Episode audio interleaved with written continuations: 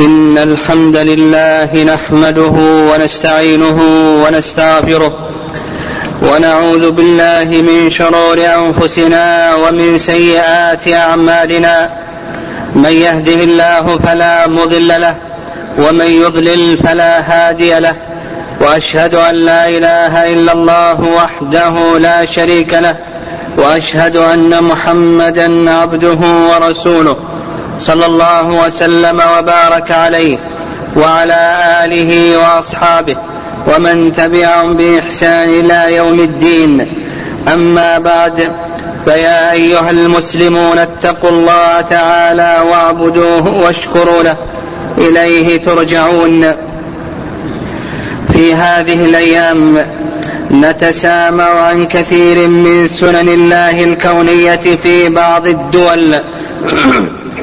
زلازل وبراكين وأعاصير وفيضانات أذهبت الآلاف من البشر وأخفت مدنا بأكملها أهلكت الحرث والنسل إن إهلاك أولئك وأخذهم له أسباب على المسلم أن يحذرها تمام الحذر أتدرون ما هو سبب إهلاك تلك تلك الأمم؟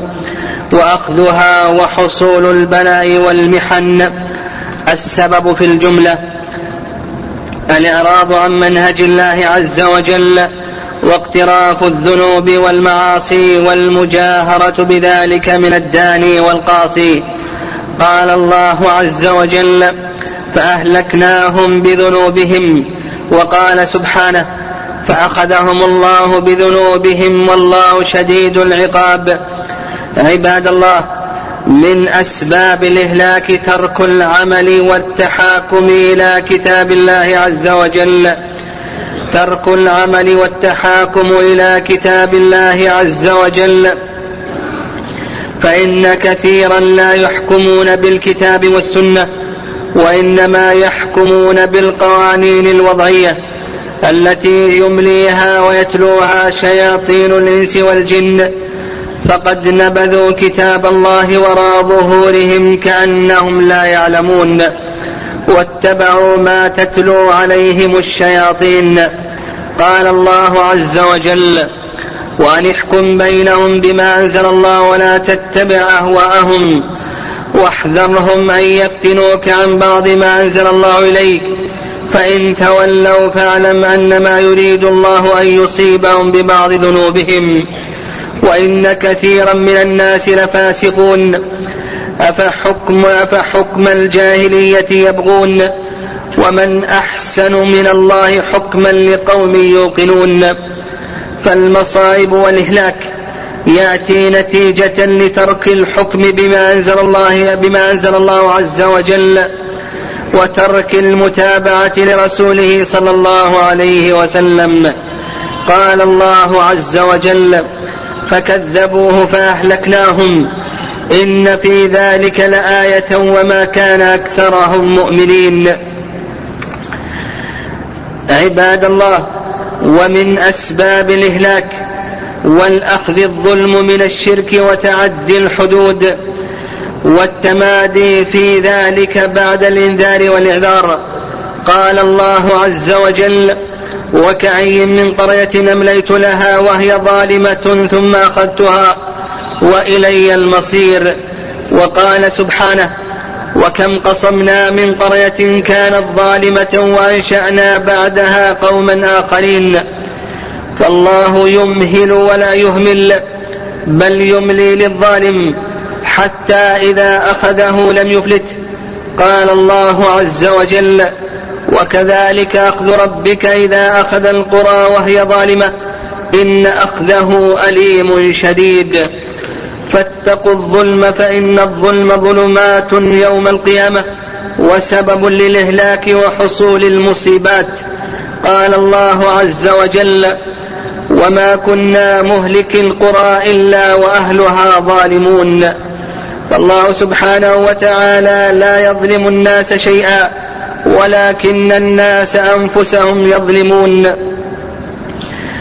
قال عز وجل وما ظلمناهم ولكن كانوا هم الظالمين. وقال سبحانه وما أهلكنا من قرية إلا لها منذرون ذكرا وما كنا ظالم ظالمين. عباد الله ومن أسباب الإهلاك ظهور الربا والزنا. قال النبي صلى الله عليه وسلم فيما رواه الإمام أحمد ما ظهر في قوم الربا والزنا إلا أحلوا بأنفسهم عقاب الله عز وجل. أما ظهور الربا في هذا الزمن فهو أمر واضح كما تتعامل به غالب المؤسسات المالية. حيث يتعاملون بالربا سرا وعلانية وحيلة وصراحة.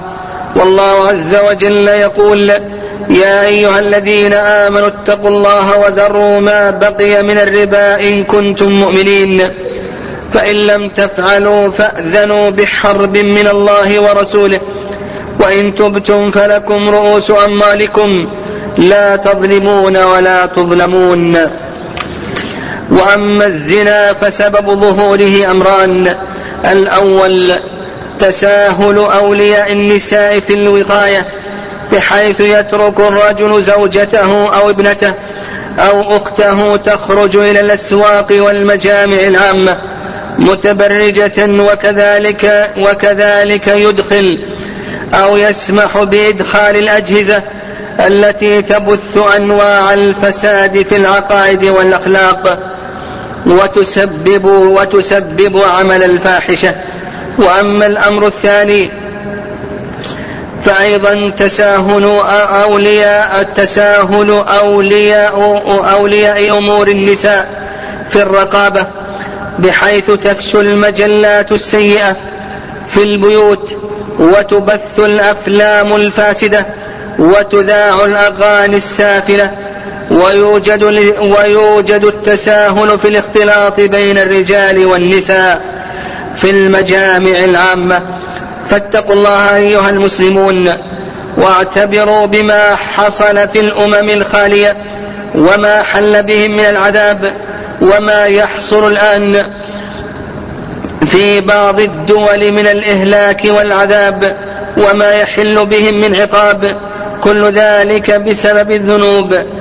قال الله عز وجل أولم يروا كما أهلكنا من قبلهم من قرن مكناهم في الأرض ما لم نمكن لكم أرسلنا السماء عليهم مدرارا وجعلنا الأنهار تجري من تحتهم فأهلكناهم بذنوبهم وأنشأنا من بعدهم قرنا آخرين. إن في ذلك لذكرى لمن كان له قلب أو ألقى السمع وهو شهيد. وما يتذكر إلا من ينيب. وقال سبحانه وأنيبوا إلى ربكم وأسلموا له.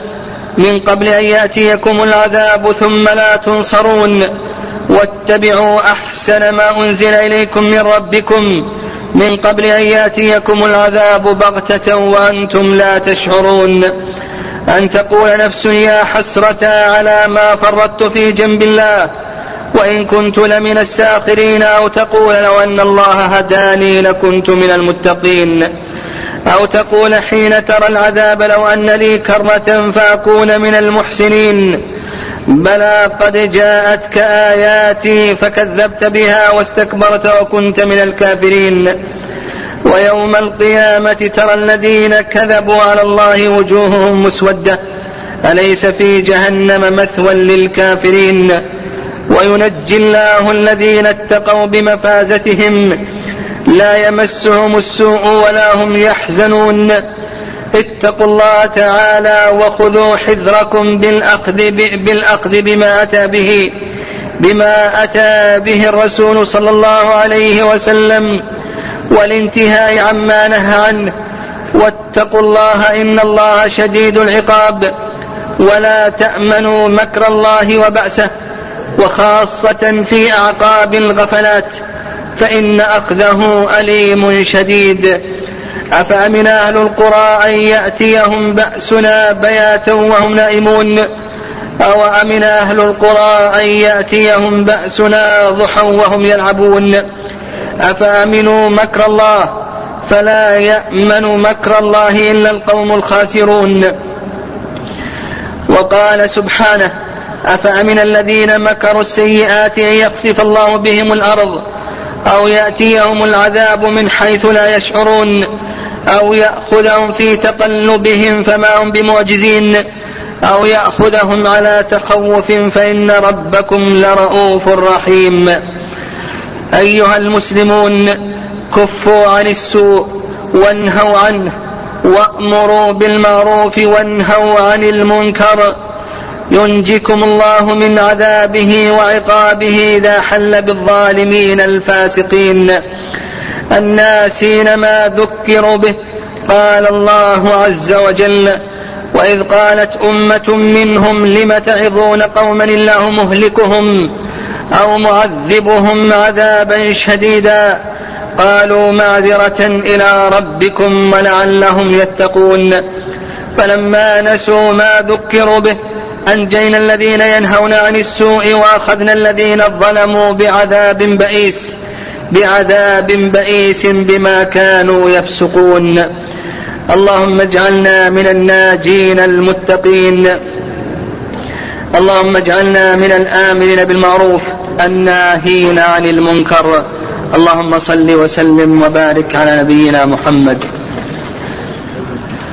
الحمد لله رب العالمين. والعاقبة للمتقين ولا عدوان إلا على الظالمين. اللهم صل وسلم وبارك على نبينا محمد وعلى آله وصحبه ومن تبعهم بإحسان إلى يوم الدين. قال ابن الجوزي رحمه الله تعالى في موعظة له بعنوان جزاء المخالفين لأمر رب العالمين. قال مخالفة الأمر توجب سخط الآمر والإصرار على المخالفة أعظم منها ما أسرع ما أسرع العقوبة. ما أسرع العقوبة إلى المسارع إلى المعصية وما أبعد الفلاح عما عمن لا تؤدبه العقوبة. كيف يطمع في الزيادة من هو مضيع للشكر؟ وكيف تدوم التوسعة لقوم كلما اتسعت أرزاقهم ضيقوا على فقرائهم؟ المستعين بالنعم على المعاصي مستوجب للسلب ومن لا يتأدب بالرزية في ماله أدبته الرزية في نفسه. ثم قال فتوبوا إلى الله مما أنتم عليه من العصيان تبصروا فإنكم عن قريب إليه صائرون فهل أنتم على عذابه صابرون أو على رفع بأسه قادرون فاتقوا الله بفعل ما أمركم به وترك ما نهاكم عنه وإدامة الذكر له واستشعار الخشية منه ولا تكونوا ممن ينام تحت الضرب ويظهر الجلد فإن الله إذا عاقب لم يقم لعقابه أحد. قال رحمه الله غضب بعض الملوك على بعض من هو تحت يده فحبسه في دار واسعة وأجرى عليه رزقا واسعا. ثم سأل عنه فقيل إنه متجلد غير مكترث فأمر بنقله إلى ما هو أضيق منه وأشد ثم لم يزل كذلك. كلما أخبره عنه بقلة مبالاته بعقوبة الملك نقله إلى ما هو أضيق منه وأشد حتى حتى أمر بقتله فكذلك العبد إذا عصى ربه وجه إليه أخف عقابه فإن هو استقال واستغاث بربه أقاله وأغاثه وإن هو أصر على ذنبه واستهان بعقوبته شدد عليه ما يوجه إليه من العذاب. كذلك أبدا حتى يكون أحد أمرين. إما أن يتوب إلى الله من معاصيه وإما أن يتمادى في طغيانه ويصر على عصيانه. ففي الأول يعاقبه الله ويصطفيه وفي الثاني يخلده في دار نقمته. ثم قال رحمه الله العذاب مصبوب على أهل على أهل سخط الله والسخط حال على أهل معصية الله والمعصية لازمة لمن الشيطان له ملازم وإنما يلازم الشيطان من عشى عن ذكر الله ونسيه فاحذروا الغفلة عن ذكر الله فإنه أصل كل بلية وجالب كل رزية. انتهى كلامه رحمه الله. عباد الله إن وجود الصالحين بين الناس رحمة لهم وأمان من نزول العذاب بهم ومن إهلاكهم. ما لم يكثر في الناس الخبث من ظهور الفجور وفشو الزنا وانتهاك حرمات الله ثم لا يسعون في التغيير والإصلاح والأمر بالمعروف والنهي عن المنكر. قالت عائشة رضي الله عنها النبي صلى الله عليه وسلم أنهلك وفينا الصالحون؟ قال نعم إذا كثر الخبث. رواه البخاري. وقال الله عز وجل وما كان ربك ليهلك القرى بظلم وأهلها مصلحون. عباد الله خذوا العبرة ممن حولكم وارجعوا إلى ربكم قبل أن يحل بكم ما حل بهم. قال الله عز وجل ولقد أهلكنا ما حولكم من القرى وصرفنا الآيات لعلهم يرجعون. فارجعوا إلى ربكم أيها المسلمون. واعبدوا الله ولا تشركوا به ولا تقربوا الفواحش ما ظهر منها وما بطن. وذروا ظاهر الإثم وباطنه واشكروه واستغفروا له. ما يفعل الله بكم ان شكرتم وامنتم وما كان الله معذبهم وهم يستغفرون. اللهم اجعلنا من المتقين الناجين الذين لا يمسهم السوء ولا هم يحزنون. اللهم اجعلنا من الشاكرين القانتين المستغفرين. اللهم إنا نعوذ بك من الشرك وحال الخاسرين. اللهم أعز الإسلام والمسلمين وأذل الشرك والمشركين. اللهم عليك بأعداء الدين. اللهم عليك باليهود الظالمين. اللهم عليك بأئمة الكفر وصناديدهم.